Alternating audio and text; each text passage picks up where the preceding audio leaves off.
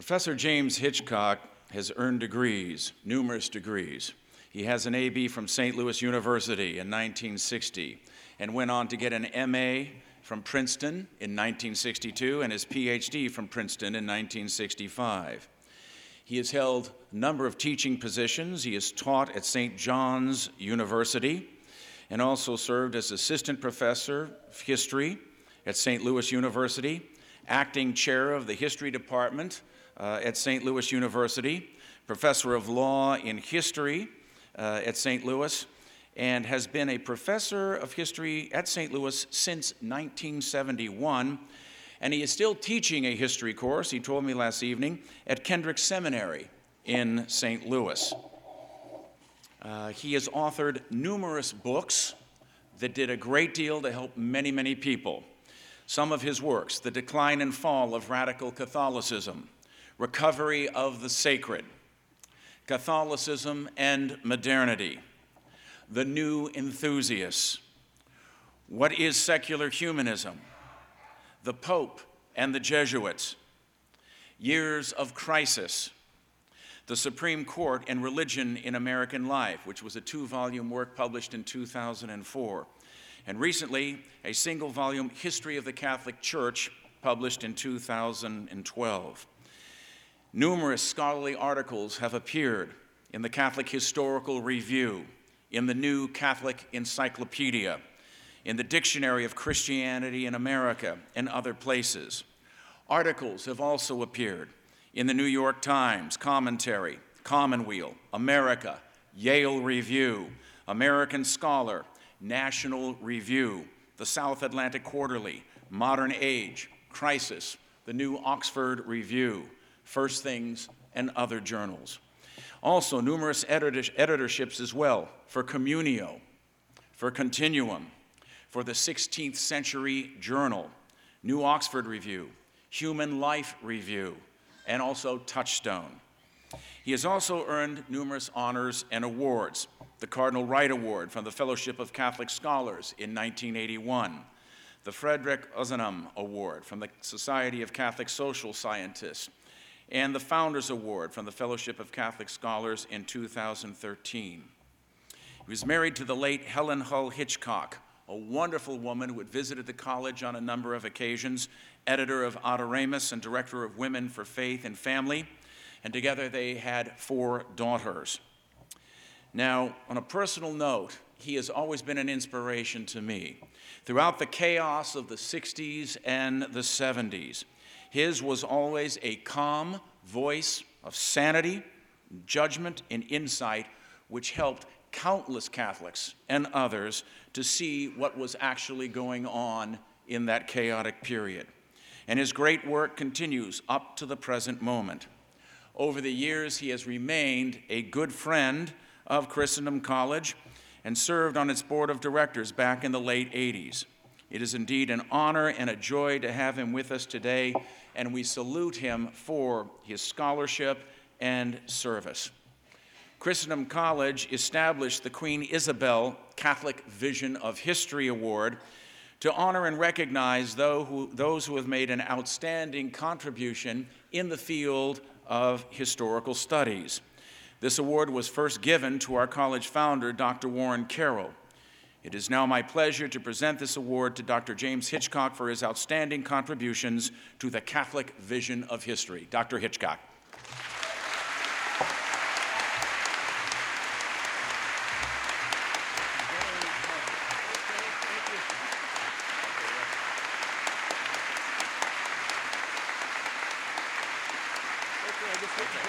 I'll just put it right back.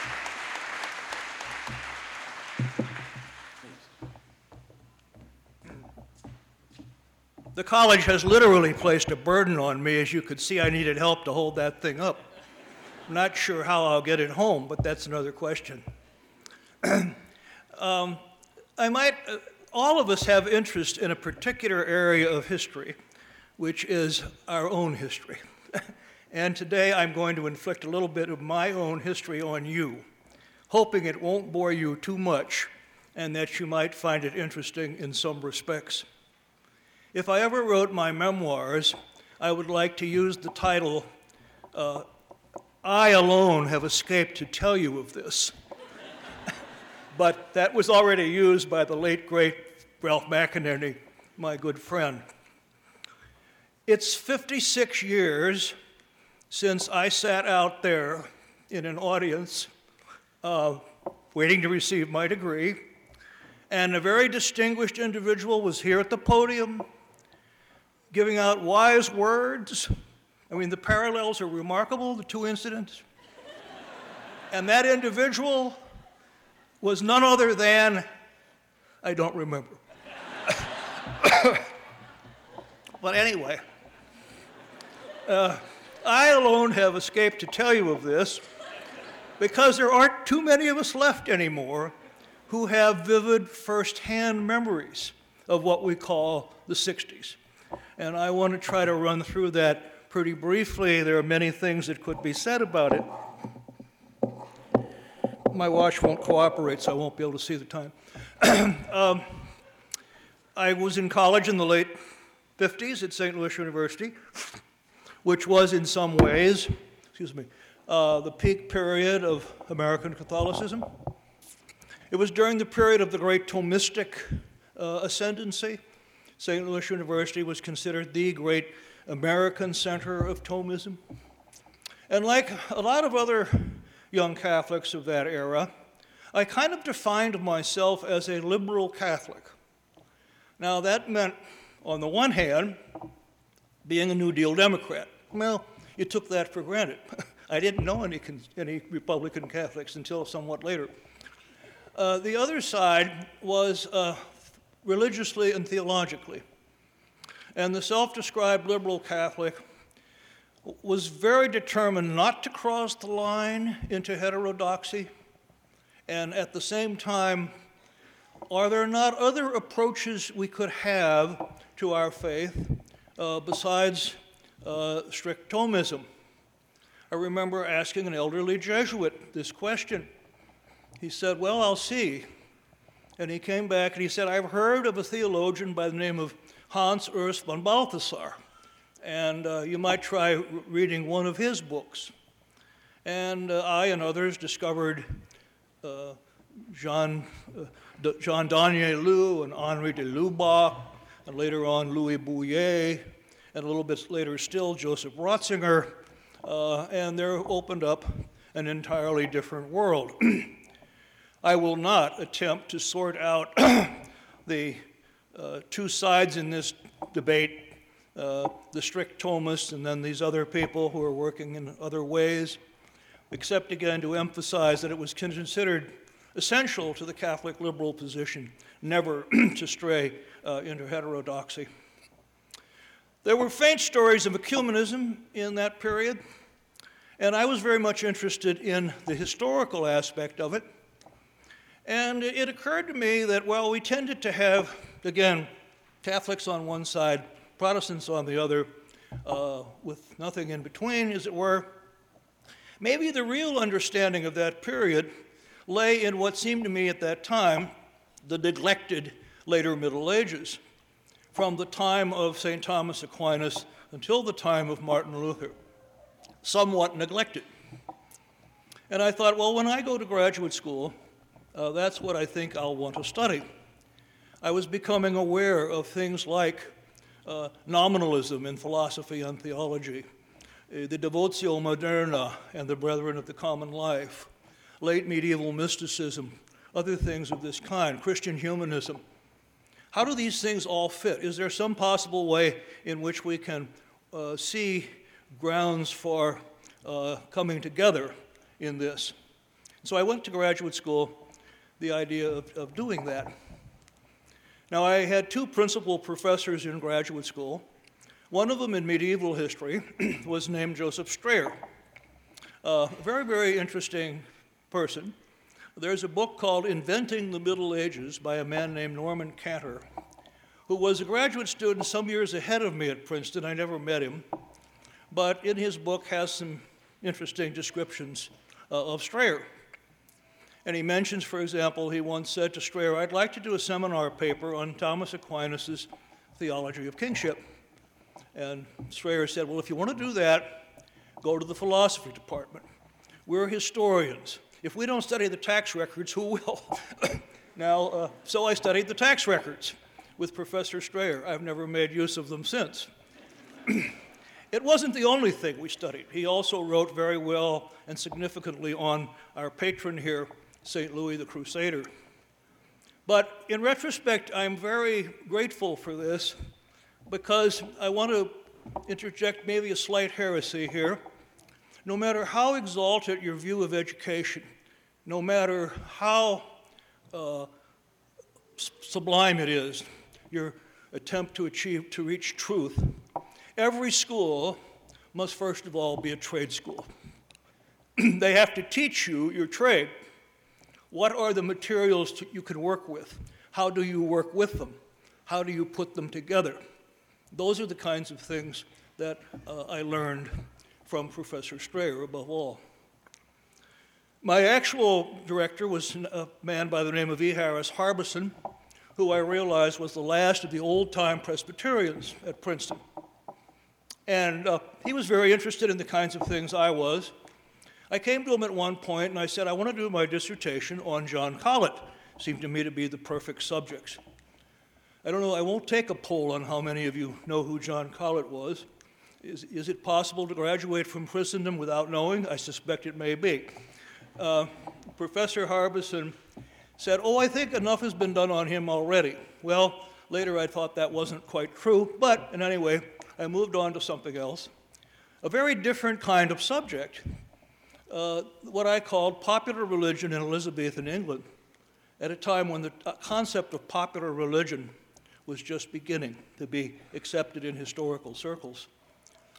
and that was an attempt to find out what did the people of that time really think in terms of religious matters? Leaving aside the polemics that were, went on at the theological level, what, what was the actual practice, the living practice of people?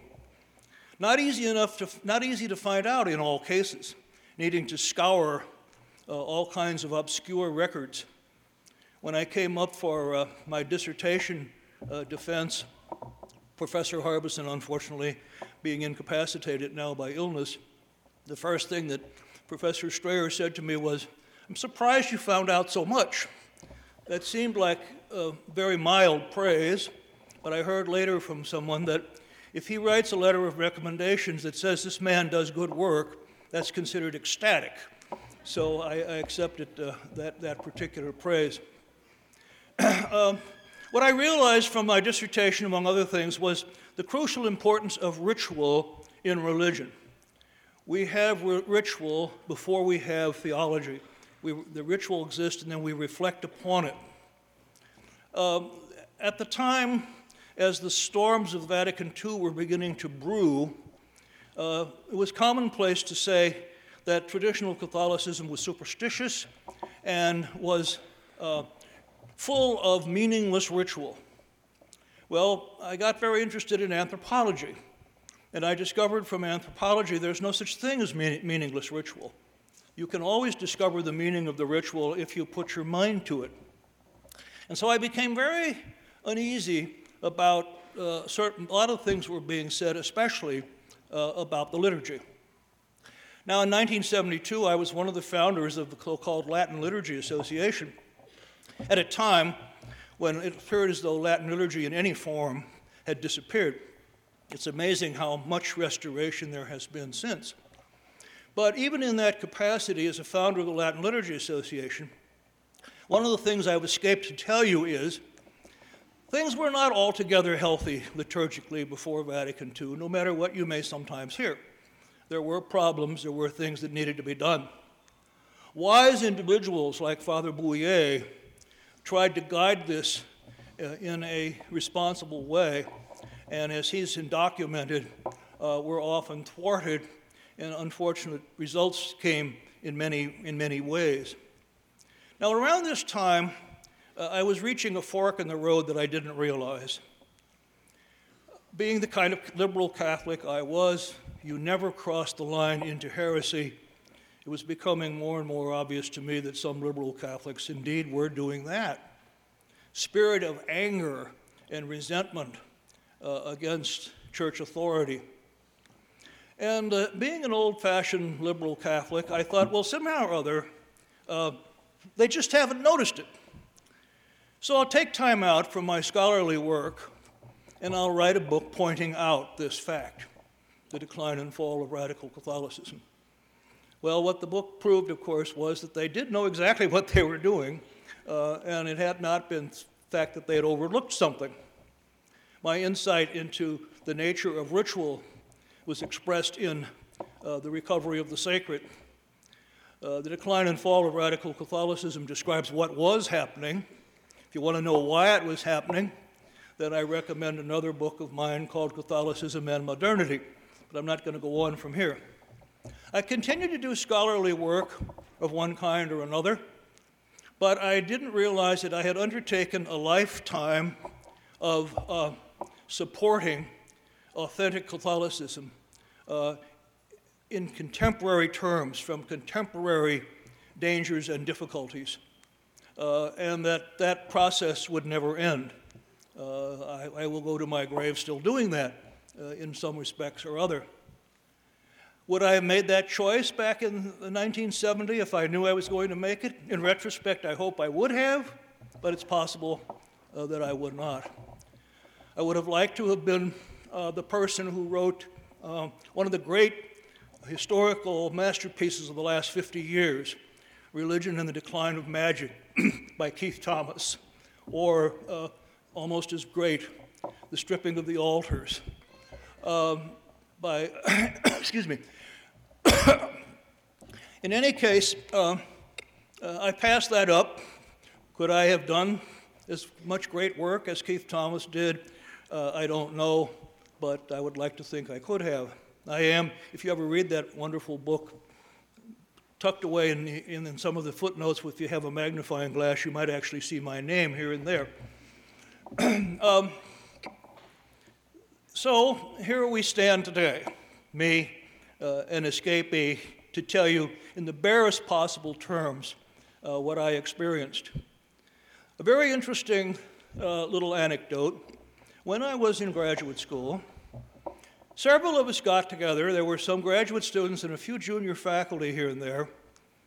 Maybe we could try to start a lay Catholic college because the uh, clerically run institutions are never going to change. They're just going to remain rigid the way they are. If there's going to be any uh, hope for a liberal Catholic institution, it'll have to come from the laity. That never got off the ground. Who would ever have guessed that there would be a wave of uh, neo Catholic colleges in the United States run by laymen, that they were the ones preserving the authenticity of the faith, often against the infidelity in some of the clerically run institutions. So we're celebrating here uh, a very triumphant uh, uh event. I'm very pleased to the fact that uh, I have three of my uh, former students here uh, on the faculty Brendan McGuire, Michael Kelly, Chris Lane. I was saying the other day if I still taught graduate students, I could say to prospective graduate students, either as a warning or as a promise, if you finish up with me, you'll get a job teaching at Christendom College. so uh, I know, of course, that uh, the history here is in, is in the best possible hands, although there's the old fallacy, which has often been pointed out. The student learns about half what the teacher teaches. He, in turn, imparts half of that to his students. And finally, going down, down, down, there will be no knowledge left. so, I don't know. The other version of that is universities are places where knowledge accumulates. The freshmen bring a little with them, and the seniors don't take much away. Not at all true, of course, here today. Well, let me thank you again so much for your kindness and for this award you have given me, and I'll try to figure out some way of getting it home. Uh, and uh, again, thank you so much.